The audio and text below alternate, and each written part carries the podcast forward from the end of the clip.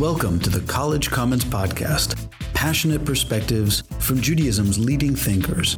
Brought to you by the Hebrew Union College Jewish Institute of Religion, America's first Jewish institution of higher learning. My name is Joshua Holo, Dean of HUC's Jack H. Skirball campus in Los Angeles, and your host. Welcome to this episode of the College Commons podcast, where we will have the pleasure of getting to know Rabbi Danya Ruttenberg. Rabbi Ruttenberg was ordained at the Ziegler School of Rabbinical Studies in 2008, and she is an award winning author. She's written seven books, earning many awards, as well as pieces for the New York Times, The Atlantic, among others. She was also named by Newsweek and the Daily Beast as one of the 10 rabbis to watch and by the Forward as one of the top 50 most influential women rabbis. And she was called a Wunderkind of Jewish Feminism by Publishers Weekly. Rabbi Ruttenberg, Danya, thank you for joining us. It's a pleasure to have you. Thank you for having me. It's a pleasure to be here. So, I'd like to begin by approaching some of your presentations that seem perhaps the most personal uh, about your really beautiful Heschelian, if that's an adjective we can use, approach to parenting as an opportunity to find wonder and connection. It's, it's really a compelling view. Um, but I was struck in listening and reading um, your material that there's an element that feels moment to moment about it. And I wonder if it's if if our capacity to find wonder requires us to resign ourselves to moments and not to a constant state of being as if the highs of radical amazement that you refer to from Heschel kind of require the pedantry of all the space in between those moments. Yeah, I mean, we cannot live on the bliss train as a permanent state. We just we just don't. Even you know the Zen saying saying you know before enlightenment you chop wood and carry water, and after enlightenment you chop wood carry water, and uh, certainly the profound moments in the work of spiritual practice is to change you and transform you so that these moments i mean for a lot of reasons right? Part of it is so that you can be the kind of person who is uh, more useful to a world in need of healing. But part of it is that if you do your spiritual practice and you try to plug in um, to bigness and wonder in an intentional regular basis then your capacity to find this place becomes easier and easier and those muscles get stronger. And you know, some people have a traditional prayer practice. Some people make art. Some people um, meditate. Whatever. There are a lot of ways to express spiritual practice. And you know what i argue in nurture the wow is that these these extraordinary wonderful moments with our children that showing up and trying to be fully present with them is a spiritual practice also and just like in prayer you know you don't feel that that rush that sort of spiritual rush every single time you pray if you pray regularly. Days where it feels uh, less like the marathon and more like the walk around the park. Um, so too with your kids you're going to have some days that are amazing and beautiful and you're smelling the flowers and you're looking at the ants and you're enjoying uh, this exquisite now together. And sometimes you're just helping with math, math homework right? Sometimes you're just trying to work on your patience um, it, it, seems like there's, it's even more than that. It's that you have to commit to the pedantry uh, and you have to keep looking in the pedantry for the moments when it does come out. It's it's it's a, it's almost a commitment to to not seeing it in order to when ready see it. Yes. I mean you have to be able to go looking for it in these little moments um, to raise the, the holy sparks, if you will, of whether it's you know sweeping up the peas from the ground or cleaning the sick out of the shirt or just waking up in the middle of the night with a child who had a nightmare. And in, even in those very mundane feeling moments to try to look and find you know how fleeting and precious it is. And it's never ever going to be 100% right? If you're not if you're a parent and you are not feeling like you're on the bliss train most of the time you're not doing it wrong. Right right right. Right? I mean you know, like it's real and it's hard and the work of trying to sh- just show up some of the time is um is really hard. And you know, if in those moments, every once in a while, you can try to catch yourself figuring out where the holy spark is in this moment, um, the more you can do it, the easier it is to get to that place. Have you have you had a moment uh, recently to share with us? Yeah, sure. I my my kids were off school today, and it was sort of a long day, and then. Um, you know, there was this moment when my seven year old and my four year old were just sort of piled on top of me. And, you know, for a second, we were just goofing off. And then there's that moment of sort of you know feeling their skin you know on my skin and you know just snuggling them and um and kind of remembering uh how precious this is. And you know this, these moments when you can scale back and you know like uh, this kid, child has gotten so big this child is still so little and to kind of see it in the big picture. Um, and it can be, you know, it's breathtaking. Yeah, I think any parent knows what you're talking about. So I'd like to pick up on your writing. Um, I I went to your website and looked at some of your recent tweets that you you foregrounded, and I want to um, I want to cite one of them and then talk to you about it. Uh, you recently tweeted, uh, "quote PSA, public service announcement, because I guess it needs to be said, question mark. Appropriating other people's symbols, rituals, liturgy isn't interfaith work. Rather, it hinders it. Building right. genuine relationships out of trust and connection is interfaith work, close quote. So I want to contextualize that a bit for our listeners because it, it, it was uh, part of uh, a thread that uh, included a bunch of comments from individuals, tweets, that gave uh, brief anecdotes or illustrations of what, for the most part, appeared to be cultural appropriation or potentially cultural appropriation. So, just one example was a, uh, a tweeter who uh, walked into a public school and saw a Christmas tree and queried the Christmas tree, it being a public school. And the person at the desk said, oh, that, that's precisely why we made the Christmas tree in uh, blue and white trim, as if to connect uh, sort of or, or, or indicate that it was for all religions or what have you. Um, and there were other other cases along uh, the, the, the thread, and people can follow it at your um, on your account. Uh, here's here's my question though. Yes, I agree that appropriating other people's symbols, rituals, etc., isn't interfaith work but it, it does strike me as a very very fine line to walk when uh, we live in a world of monotheisms that dominate certainly they don't monopolize the religious landscape but they do dominate it uh, and all monotheisms are to some degree or another an appropriation of judaism aren't they um, yes but there's a different there's a difference between say the Christian practice of using incense, the Catholic practice of using incense, which was clearly came from the temple. You know, there are a lot of things that are um, that that obviously came from Judaism, but it's we know what a Jewish practice is now. You know, if somebody says is a menorah something that's okay for a Christian to purchase and light, a it's highly unlikely that in the time of Jesus.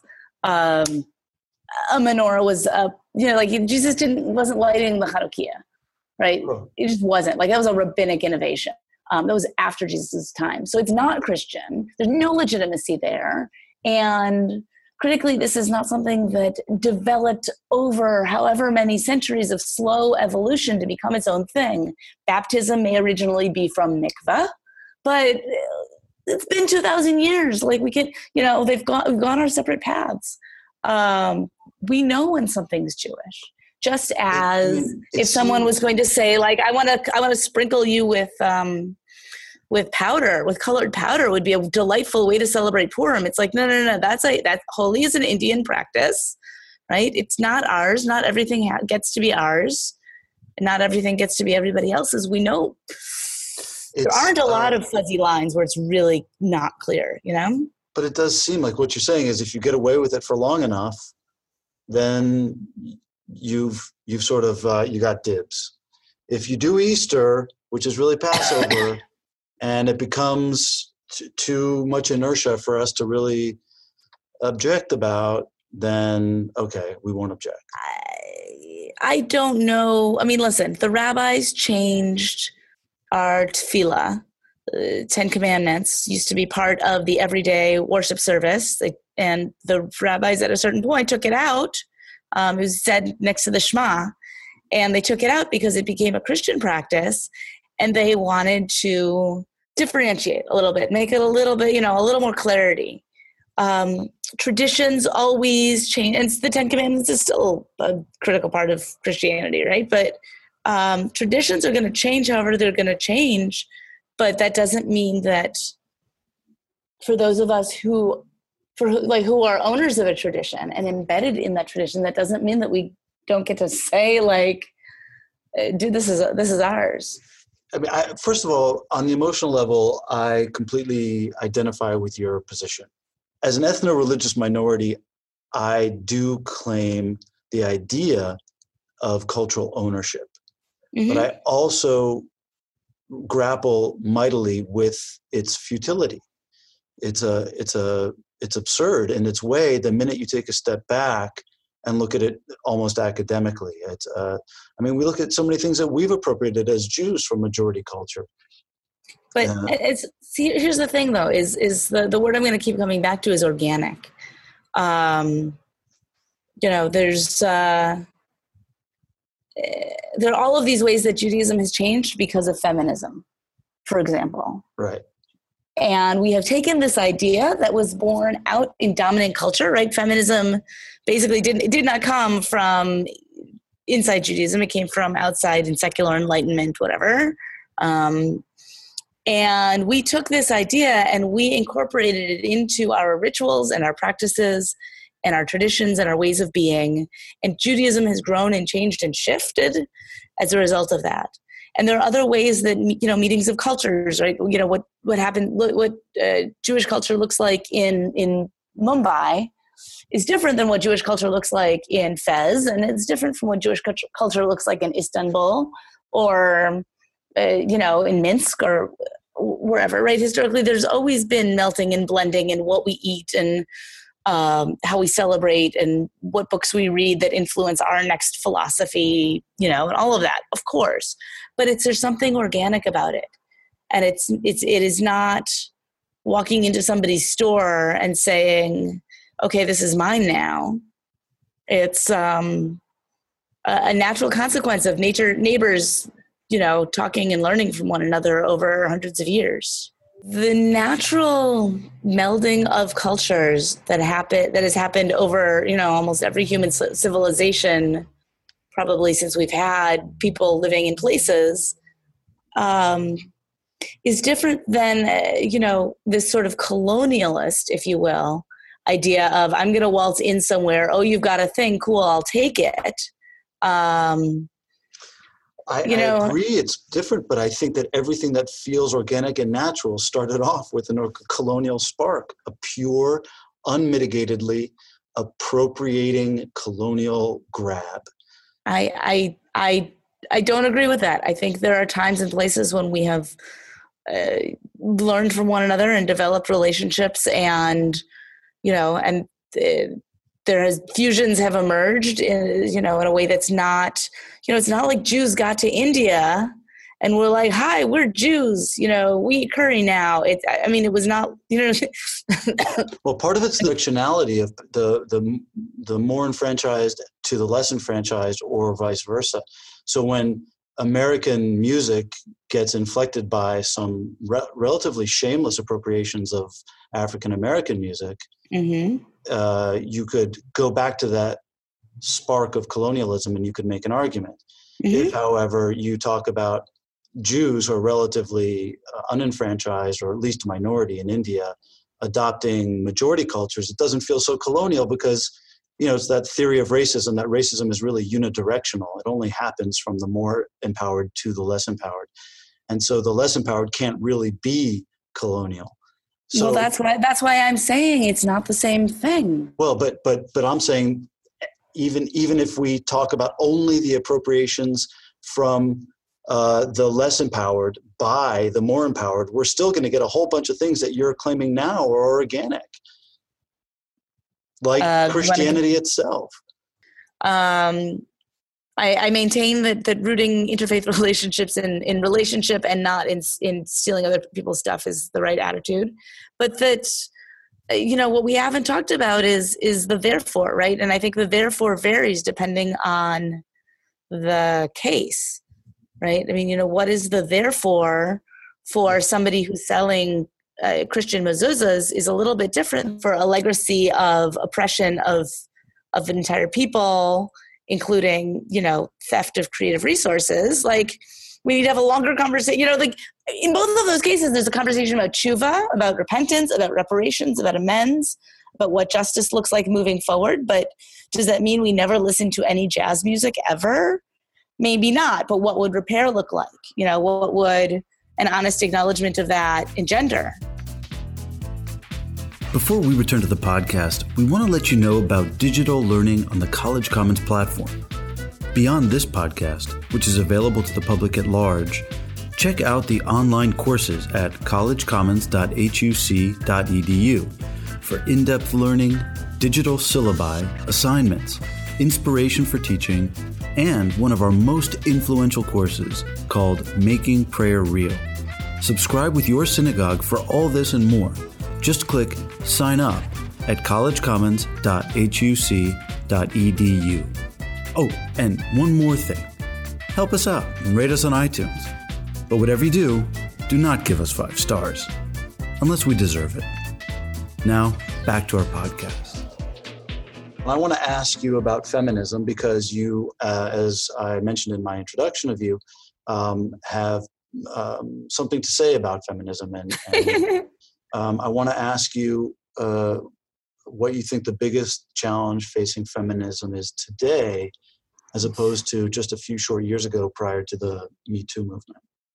Um, so I think, I mean, the biggest challenge inside feminism is uh, it's not even I say a trans exclusionary radical feminists, but I think they're mostly a distraction, honestly. But obviously, uh, gender expansiveness is really important. Um, but I think the biggest problem is uh, white supremacist patriarchy, honestly. Um, we began to move as a country towards a vision of um, making more room for more people to have more kinds of power.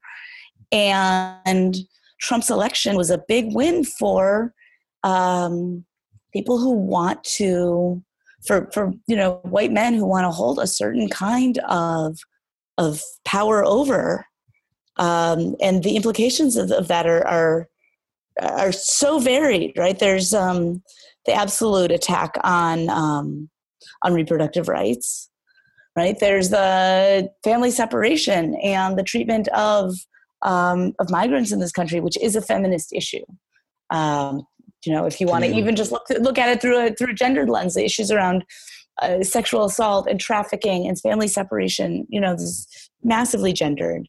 Um, the ways in which uh, budgets um, for you know for snap for example for um, uh, nu- uh, nutritional uh, assistance um, have been slashed and you know and the ways that the budget cuts are affecting people in poverty. Like these are all feminist issues and um, and our country's in a bad way right now. Do do you see uh, examples uh, in mm-hmm. the opposite direction? Maybe an evolution of feminism that has uh, grown to respond to these more recent challenges. Uh, you spoke of gender inclusivity. Is there is there are there counter trends that are encouraging you as well? Absolutely. Um, people, mostly people who don't understand intersectionality, want to talk about it um, a lot. It seems it seems obvious to me, and I think main, more mainstream feminism is kind of getting there finally.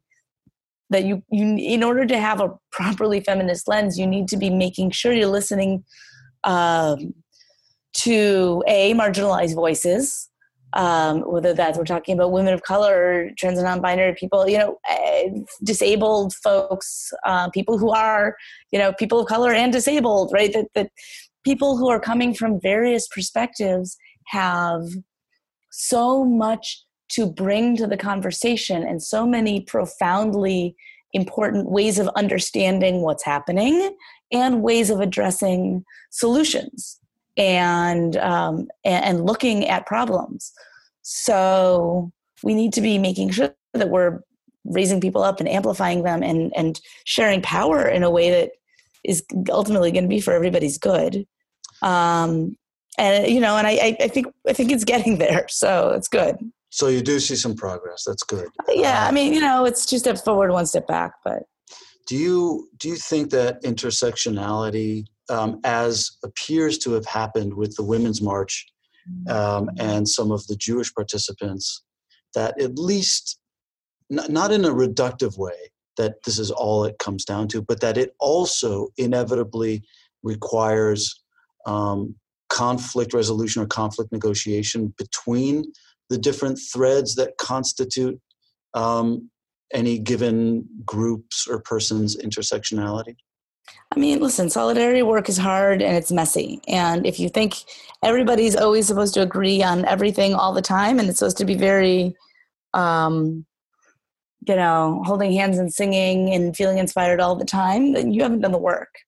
Um, the work on the ground is hard. And it's because sometimes people are coming with very different perceptions of what's happening um, as we see, you know, we've seen uh, a number of times is, you know, uh, Jewish feminists and Muslim, and Muslim feminists, say, or Arab feminists, or whatever, you know, have tried to be in, in coalition together.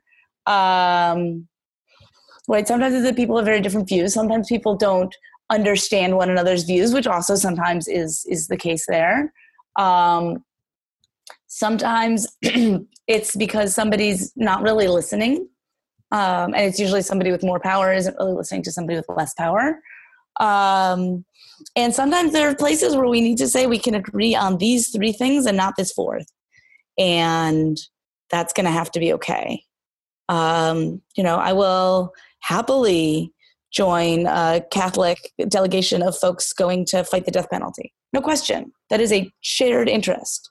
And when it comes to issues of reproductive rights, you know, many mainstream Catholics and I are going to agree to part ways, and I will see you on other opposite sides of the protest, and maybe that's okay.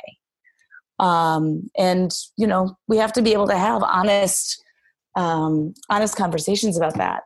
Um, but it, it does require a lot of a lot of hard work and a lot of willingness to be open and listen to to one another and to do to, to be you know very challenged in, in your assumptions um, and you know and sometimes it just requires coming together when you can the uh, i found very poignant and compelling your observation about deafness and the tendency for uh, the more empowered party to be mm-hmm. deaf toward the less empowered party yeah, i wonder yes. if you've ever encountered a phenomenon that i have encountered a lot which is a subset of that kind of deafness.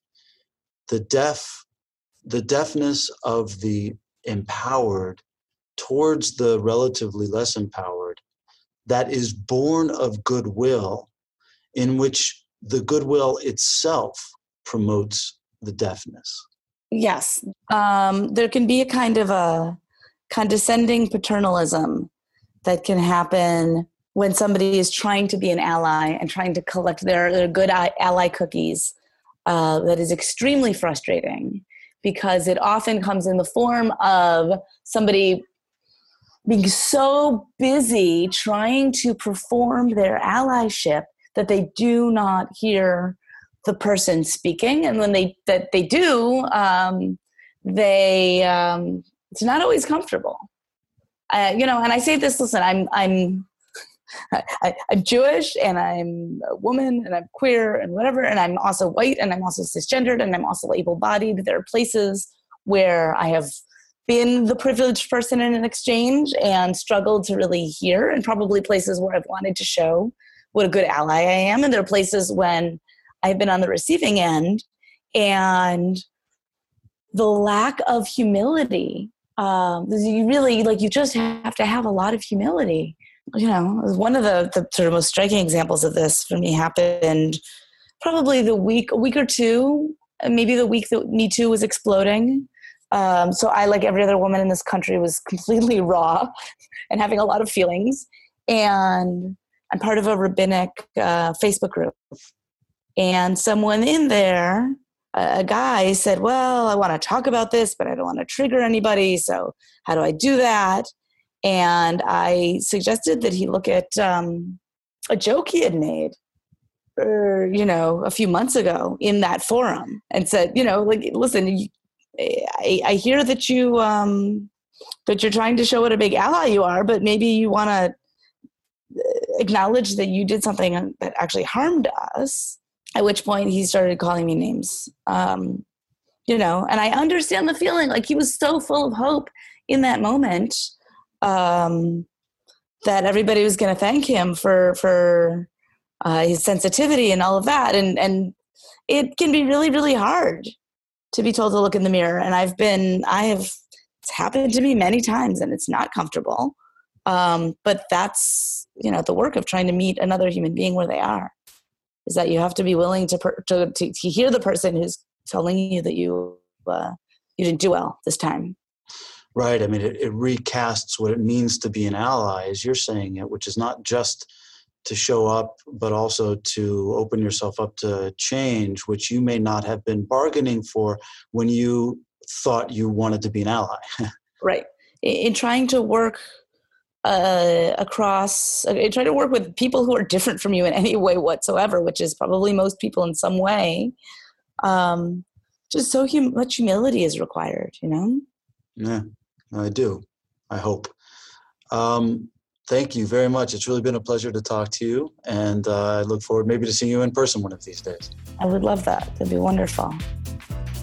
We hope you've enjoyed this episode of the College Commons Podcast, available wherever you listen to your podcasts or at the College Commons website, collegecommons.huc.edu, where you can also stay tuned for future episodes.